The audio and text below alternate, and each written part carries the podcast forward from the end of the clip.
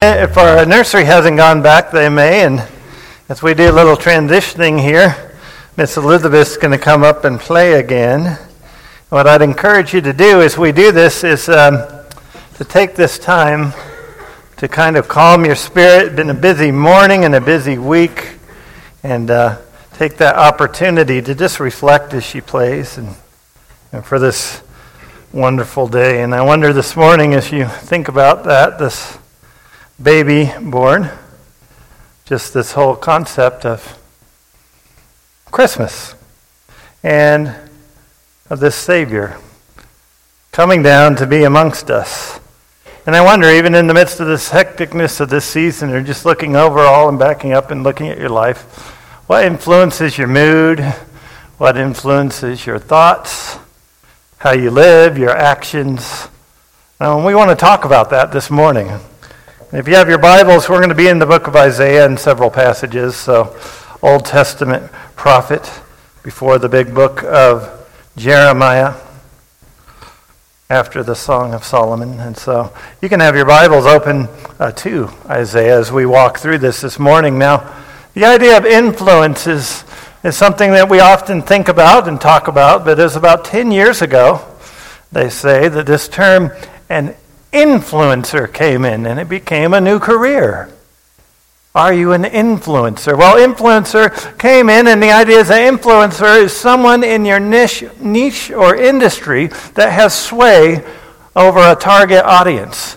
Now, we've always kind of had this, right? You pick a celebrity or a movie star or some sort of athlete to endorse a product, right? And they would hopefully influence people because they're like, oh, if he likes it, I'll get it. Or if she likes that, then I want to have that same product.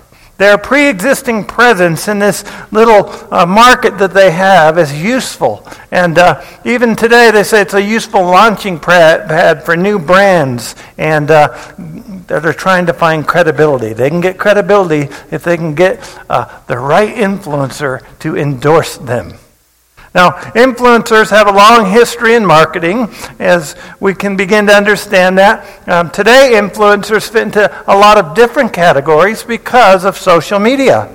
Uh, you have celebrities, and then you have um, uh, industry experts and thought leaders, they call them. Uh, they know the most. They're the ones that give you the science behind the product. Then there are micro influencers. Those are the ones that have a lot of followers on social media. And because they have so many people following them, then they get endorsements. And then there are bloggers and what they call content creators. In other words, they just put their opinion on the internet and it happens to draw people to read it. Well, I thought that I would uh, show you here. I don't see my list up there. Maybe I didn't project it. Um, the idea of uh, influencing and, and, kind of walk you through the history of the social media background. In 1999, uh, we had the launch of Yahoo Messenger and Microsoft Network Messenger, where you could send messages back and forth, and you could do it live, like texting. And uh, then they had LinkedIn in 2003, MySpace, and Skype began. And then in 2004, Facebook began and a thing called Flickr. An influencer. We're in the age of influencers. Who's influencing you is the question today, and how are you being influenced? Who are you listening to? Who do you trust for advice? What kind of influence do you have on other people in your life? That's a good question for us to consider. Has anyone ever been generous with their influence on your behalf? Hopefully, many of you had the opportunity to be generous this week or over the last few weeks. We, we've been talking about that. You see, for our purposes of our message today, we'll kind of go with the Merriam, the Webster's Dictionary. Help someone get where they couldn't get on their own. That's an influencer. If you help someone get where they could not get on their own, you're using their influence to be generous to them. Now, I believe that we are all influencers, whether we like it or not. Your life impacts other people. And if you claim to believe that Jesus was born, uh, fully God, fully man, came and lived and died, then you have a mission. And your mission is to be an influencer in this world. And so, over the past eight weeks, we've been kind of really just talking about this, right? We, for those of you who are here or in and out, we, we talked about uh, being better together, right? In that series, we said we're better together. The Holy Spirit has gifted us, empowered us to build up one another. And each of us is different but vital to the kingdom of God. What you have, you bring to the table that God has designed for this group, for this little family, and for the larger family of Christ. You're vital to the mission of God. And then we've talked about this month just the idea of being generous and how generosity has to do with our not just our treasure, but our time, our talent, our influence, our words, and even our thoughts. And when we're generous, it's contagious and it impacts other people's lives. Even science backs that up. People who are generous bless others, and they get more out of giving physically and spiritually and in their health than people who are a little more stingy. And so, as we look at this and we begin to see the power of, of kind acts and being influencers and living out this call of the gospel, it softens people's hearts to Christ and draws them closer to Him. But when we look at this definition, we got to ask a question Where is it that we can't get on our own? Where is it that we can't get on our own? If we're saying an influencer helps you get where you can't get on your own, maybe you think of a job or an advancement. Somebody stepped in and said, I'm going to vouch for you, and they helped you get that next step an interview. Or maybe it's when I think of uh, where Randy's at today. Is we, we went out into the Broncos stadium there, and I was getting ready to walk on the field, and they said, "No, no, no, no, you cannot come." And I said, I, "I'm with him." Oh, come on to the field. They let us in. He was an influencer. He got me where I wanted to go and be, but I couldn't have gotten there on my own. I had to be with the right person. And so, as we look at this, we began in a place, and just kind of summarizing the whole of Scripture and looking what we really need, we began with a relationship with God. Unlike any creation, we're made in the image of God. And we walked in the garden. Adam and Eve, the first human beings, walked in the garden. Perfect relationship, joy. Everything was open to them, except for that one forbidden fruit, the tree of the knowledge of good and evil. As soon as they partook of that, they understand the light and the dark. They understood the good and the bad. And they were separated from the most holy God because they rebelled against him and tried to become like him themselves. They believed the lie. And ever since that moment, I believe we've been striving to get back to God. But from that moment, God decided He was going to influence our world and create a plan for us to get back to Him. And that plan begins to unfold throughout Scripture. And there are people who chose to respond to God throughout history, whether it was Abraham being called out, set apart, birthing the nation of Israel through whom God would work, and then the priests and the sacrifices, and Moses bringing the law, showing them a pathway back to God and these building blocks of God influencing our world and pointing us back to Him. Israel even wanted a king. They said, Give us kings. Kings will be the ones that bring that influence. They're going to make us a strong nation. They're going to make everything right with God. We want a king. Every king failed them. Even David, even the most wise king of all, Solomon. And we read this in, in Isaiah uh, chapter 9, verses 6 and 7, it says this For unto us a child is born, to us a son is given. The government shall be upon his shoulder, and his name shall be called Wonderful Counselor, Mighty God, Everlasting Father, Prince of Peace. Of the increase of his government and peace there will be no end on the throne of David and over his kingdom, to establish it and uphold it with justice and with righteousness from this time forth and forevermore. The zeal of the Lord of the host will do this. Wow. I would want that, king.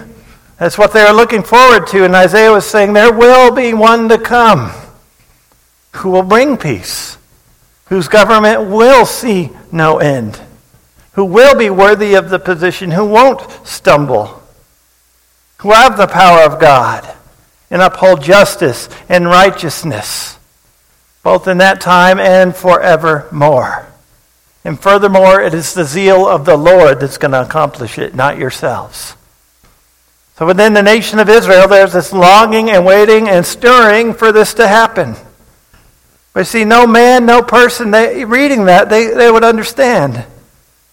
No one could accomplish this. There's no government, no priest, no prophet, no amount of good works that accomplish that verse. No religious system could get you there, no laws, no political party, no personal accomplishment. Nothing could restore that relationship. Even the sacrifices had to be repeated over and over and over, so it's just a river of blood flowing from that altar and burning, going up into the sky because of the great chasm between us and God. Yeah, even in Genesis chapter 3, from the beginning, Jesus said it would be the offspring of a woman who would crush the serpent's head. He began to point us forward. And in Isaiah, in Isaiah 7:14, he says, "Therefore, the Lord himself will give you a sign. Behold, the virgin shall conceive and bear a son, and shall call his name Emmanuel. Emmanuel meaning God with us, meaning God amongst us, walking, living, breathing, eating, born in a manger. Hundreds of years before this Christmas Eve, Jesus came down as a child, born in a manger to be amongst us, to live amongst us, to give up his position, his throne, his being worshiped day and night in order to enact this rescue plan, in order to influence the world permanently. Turning over to Isaiah 53, uh, verses uh, 2 through 6, perhaps one of the most famous prophecies of, and statements in the whole of Isaiah we read of ultimately what this baby born, this child born of a virgin, came to do. I'm just looking at a, a little snippet from here and starting in verse 2.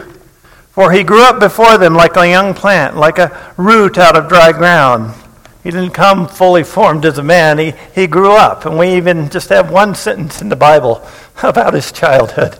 Um, one sentence about how he grew up, grew up and matured. And he had no form or majesty that we should look at him, no beauty, beauty that we should desire him.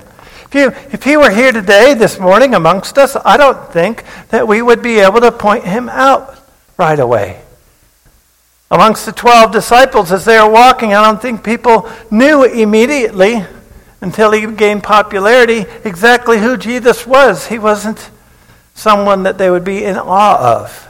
He was a common man. He ate, he drank, he walked from place to place, had no home. When he started his ministry, he just went and trusted the Lord along the way. And so, in verse 3, it says, He was despised and rejected by men, a man of sorrows and acquainted with grief. And as one from whom men hide their faces, he was despised, and we esteemed him not. Surely he has borne our griefs and carried our sorrows, yet we esteemed him stricken, smitten by God, and afflicted. But then here comes the turning point. But he was wounded for our transgressions, he was crushed for our iniquities. Upon him was the chastisement that brought us peace, and with his stripes we are healed. All we like sheep have gone astray. We have turned, and every one to his own way, and the Lord has laid on him the iniquity of us all. While we were still sinners, Christ died for us. He didn't wait for us to do something to gain his approval. He didn't wait for us to respond. He came and enacted this plan.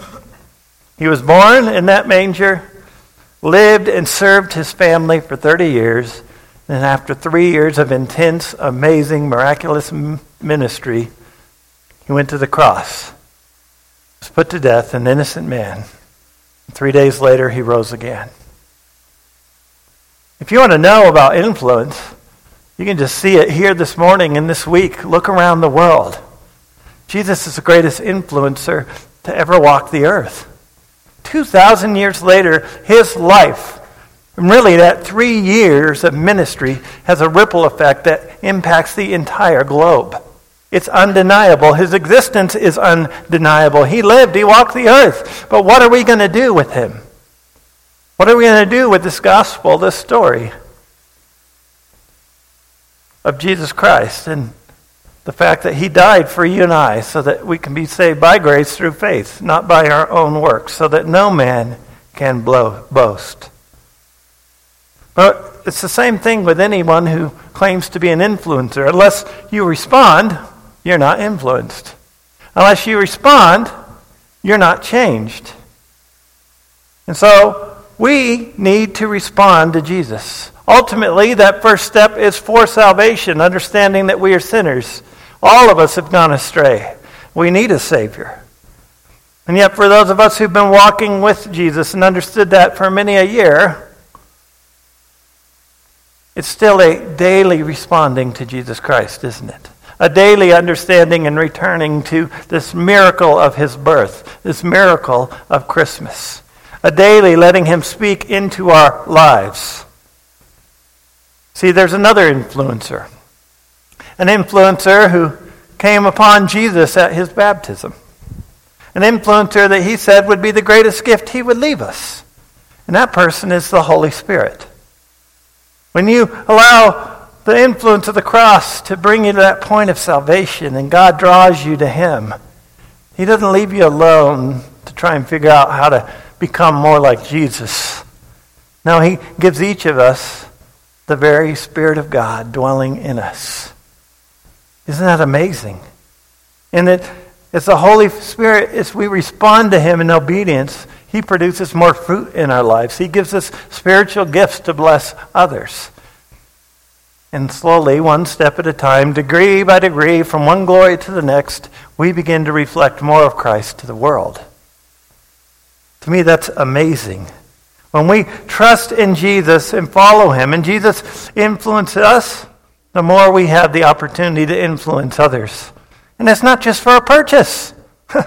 it's not just to get a thumbs up like on the page. It's for eternity. We can impact people for eternity. That is the biggest privilege I have ever seen, and it humbles me each time we have the opportunity. I even think about the fact that God would use someone like myself or any of us in this room to impact somebody's eternal salvation. You see, this term influencer hadn't been around for a decade, it's been around for 2,000 years. It's just whether we are going to recognize him or not. Go and make disciples.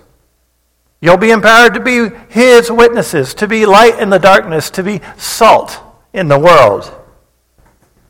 And as you love the Lord with all your heart, soul, mind, and strength, that's going to overflow, and you're going to begin to learn to love your neighbor and to care for your neighbor, no matter what they look like. And because you are an influencer, God's placed you in this unique town, this unique moment in history, this unique church with unique gifts in this unique community, a unique workplace or school so that you can influence others and make a difference. Jesus came not to be served, but to serve and to sacrifice himself. And that's the call that we have as well. Your life can and will make a difference when you submit to the Holy Spirit. Sharing your influence is simply pointing people to Jesus. Because Jesus ultimately is the one who takes us to where we can't go on our own. It's Him who bridged that gap, gave His blood so that we could be in His family forever. That's the ultimate gift. And so, do you view your life as a gift? A gift to be used to influence others. Author Brad Formsma says this, says this When your goal is to live your life as a gift, you move from asking how you can get ahead to how you can serve others to the best of your ability. The question is not what am I good at, but how can I best give my life away to others? What would becoming a gift to other people look like for you in your life heading into this next year? What have you determined to figure out what it would look like for you to be a gift to your family, your siblings, your parents, your grandparents, your coworkers, your classmates, the stranger on the street? See, the thing is, you don't have to make massive changes. Some people are called to sell everything, go be a missionary, get that kind of influence, while others are called to take small steps and changes. Small steps in your daily life, and just taking your next step in your daily life. And so, as you think about that, I think through the scriptures, and I think how God has used people to influence history in a powerful and amazing way. You think of Esther. She influenced the king and saved her people. Think of Abigail. She had an influence on David, changing his course, giving him wisdom.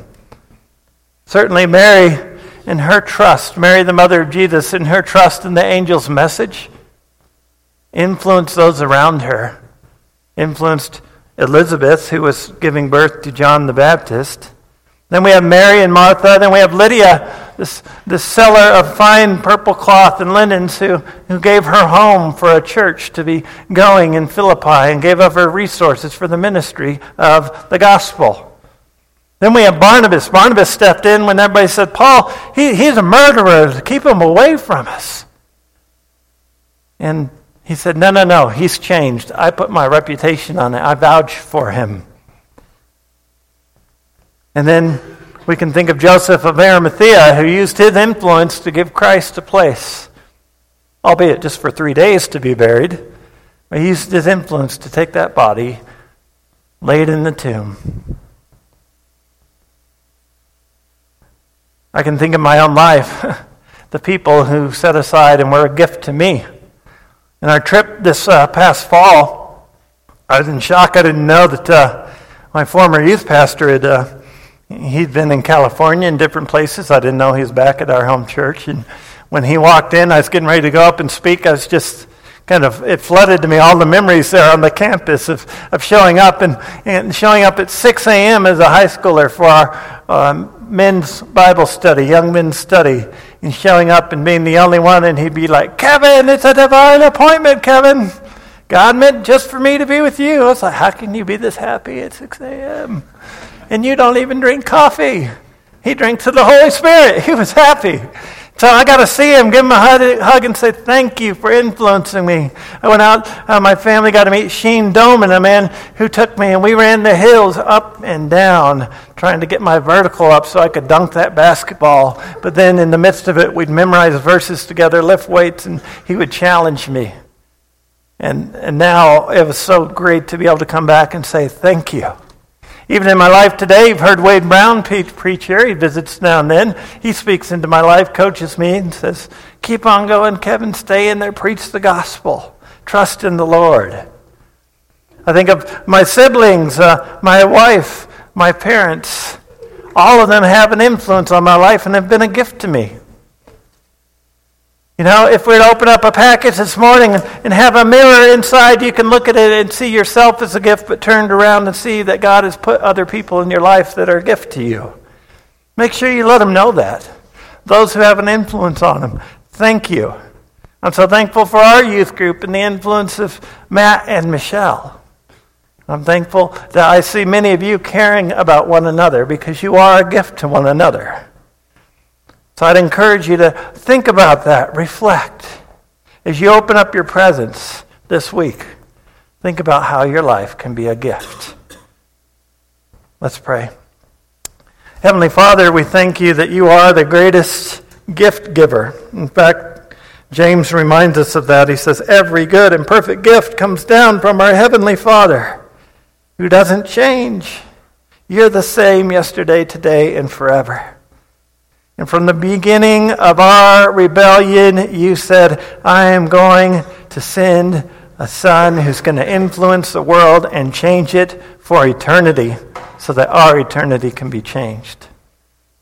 Lord, help us to be receptive to your Holy Spirit as he works in us, obeying and trusting in you and realizing that We are a gift. We don't need to buy into lies or, or be influenced by others, but may we truly strive as we hit this Christmas season and this next year to, to have you be the number one influence into our life. To have you speak into our lives more than anyone else. But then it's still into our own laps. Are we going to respond in obedience and trust in you? Are we going to get out of our comfort zone? Are we going to see that we can bless others? Are we going to thank those and respond to those you put into our lives that influence us for you and for your purposes, Lord? We thank you for the gift of Jesus Christ. And it's Him who we sing about and we celebrate as we gather this week, the greatest gift of all. And it is in His name we pray. Amen. Please stand.